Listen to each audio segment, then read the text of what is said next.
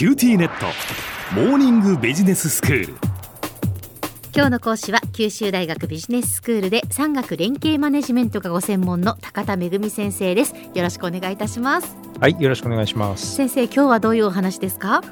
今日はね、ちょっと驚くニュースなんですね。まあ、ニュースって言ってもちょっと数ヶ月経っちゃったんですけども、ええ、あの、実はですね、去年の7月にニュースとして一応リリースされたんですけれども、うん、アメリカのケンブリッジって、あの、ボストンの川挟んで向かい側ですけどね、ええ、そこに拠点を持っている CIC っていう、これケンブリッジイノベーションセンターっていうところなんですけど、その略が CIC っていうんですけど、うん、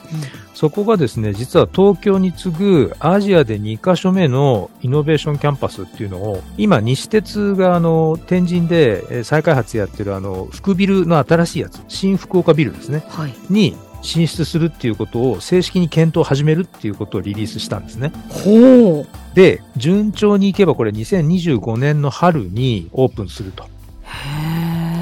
これは福岡のスタートアップとかですね、いろいろイノベーションに関わっている人たちにとってとても大きなニュースだと思いますね。はあなんかすごそうだなっていう響きはしますけれども、はい、それをちょっと具体的に教えていただけますか？すね、はい。はい。あの、CIC って何やってるかっていうと、うん、まあ、主にはスタートアップなんですけども、あるいは、あの、既存の大企業のブランチをコワーキングスペースとか、オフィススペースの拡張のために提供するっていうことで、まあ、それを彼らはですね、イノベーションキャンパスって言ってるんですけども、うん、えっと、そういうオフィススペースを、あの、提供する、あの、サービスを世界4カ国8都市で手掛けてるんですね。はい。で、彼らがすごいのは、1999年から2021年まで、まあ20年ちょっとですけれども、この CIC に入居した会社が、まあ主にはスタートアップですね。これがベンチャーキャピタルとかから調達した金額っていうのは、実は日本円で約2兆円になると。だそれだけ資金調達に成功した、その後成長している企業が、この CIC から生まれてるってことなんですね。すごいですね。ええ。で、この CIC が2020年にアジア初ということで CIC 東京っていうのを東京の虎ノ門にオープンさせて、あのー、コロナ禍だったんですね、ちょうどね。だけれども、実は結構順調に入居企業を今増やしてるという話なんです。で、岸田首相がですね、昨年からやってるスタートアップ元年っていう、まあ、スタートアップ振興政策、これに関連して、この CIC 東京を視察したっていうことでも知られてるんです。僕も何度か東京に行ったらですね、立ち寄るようにしてるんですけれども、この CIC 東京って訪問すると、ずいぶん普通のオフィススペースと違うんですね。とってもユニークなんですよ。で、あの、2フロア、虎ノ門のビルで使ってるんですけども、その2フロアの真ん中が抜けてて、あの階段になってるんですよ。ほうほうで、その階段を移動して、上下にフロアを移動できる。で、その階段がこうスキップフロア的な感じになっていて、うん、イベントをやれるスペースになってるんですよ。要は観客席みたいになってるんですよ。へー。なので、そこを中心にして、いつもなんかいろんなイベントやってたりして、その周辺にガラス張りでオープンなディスカッションできるスペースだったり、オフィススペースだったり、あと、いろんな人が個人とかでも借りれるコワーキングスペースとかがあったり、はい、あとね、バーとか飲食スペースもちゃんとあって、うん、で、それがね、すごく入り組んで、あの、レイアウトされてるんですよ。ううろうろしてると、いろんなところで勉強会とかイベントをやってるもんですから、であなんかここ面白そうなことやってんなみたいにこう覗き込んだりなんかして、うんうん、でその雰囲気を感じ取ることが簡単にできるんですね。で、この CIC の設計思想としては、そういうこう起業家が物理的な距離が近い、まあ、そういう環境で過ごすことによって、偶然の出会いが生まれたり、そこでセレンディピティっていうですね、思いがけない発想を得たりして、でそれが新しいイノベーションにつながるっていうような、まあ、そういうこう設計思想でもってオフィスを設計して、それを運用しているというところがすごく大きな特徴なんです。はい。それで、東京はですね、もう200社以上入居してるって言われていて、で、入居企業のプレートがずらっとこう入り口のところにかかってるんですけども、ええ、それ見ると、ああ、このスタートアップよく名前出てくるなっていう、そういうスタートアップだったり、それから大手企業も結構入ってるんですね。自分たちのあのスタートアップと連携するためのオープンイノベーションの部門なんかをここに置いたりしてるんですよ。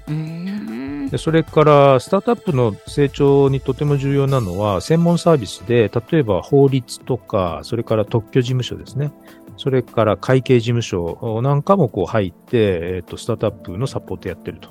いうことがあります。それから、あの、当然ベンチャーキャピタルなんかもここに入ってるんですね。うん。それと、まあ、さすがボストン、まあ、初というかですね、海外のだなっていうのは、海外の実は政府機関とか、政府の出先機関とか、それから海外の企業も、実は CRC 東京に入居してるんですよ。へえ。ええ。だからグローバルな接点を東京の真ん中に作るということに、すごく今工夫を凝らして、それを積極的にやってるっていうことが現れてるんだなと思いますね。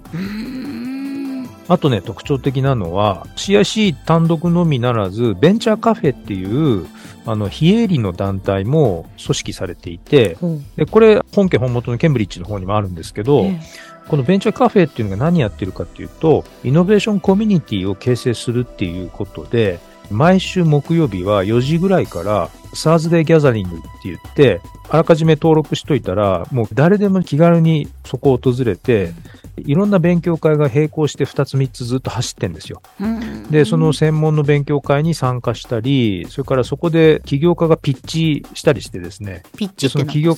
ピッチってですね、自分たちのビジネスアイデアを発表するっていう短時間でうん。はいはい。で、それも実はその日本人の起業家だけじゃなくて、海外の例えばドイツとかスウェーデンだとかカナダとか、いろんな国の、えっと、政府機関と関わってるんで、そういうところから推薦された起業家がここでピッチをするっていうことをやってるんですよね。へえ。で、あ、と、サーズデーギャザリングはですね、ドリンクチケットもらえて、ただでビールも飲めるという、そういう特典もあるということなんですね。え、でもじゃあそういうその場所が福岡にできるかもしれないっていう話なんですね。そうです。もう、その、作ることで、今、正式にもう具体的な検討に入ってるっていう状況なんですよ。ほう福岡が世界ともダイレクトにつながるっていう、非常にいいチャンスなんじゃないかなというふうに思いますね。はい。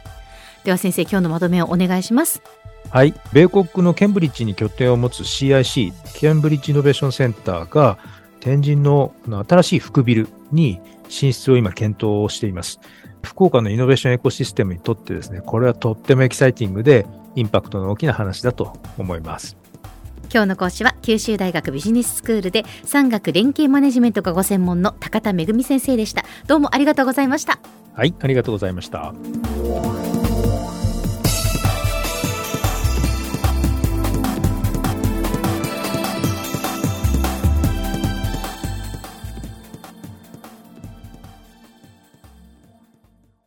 QTnet BBIQ にしてから毎日必ず実家の父と母からビデオ電話がかかってくる元気？で毎日だからそう変わんないよ。痩せたか？で毎日だからそんなに変わってないって。早く子離れしてくれ。温かさとつながっている。九州のネットは BBIQ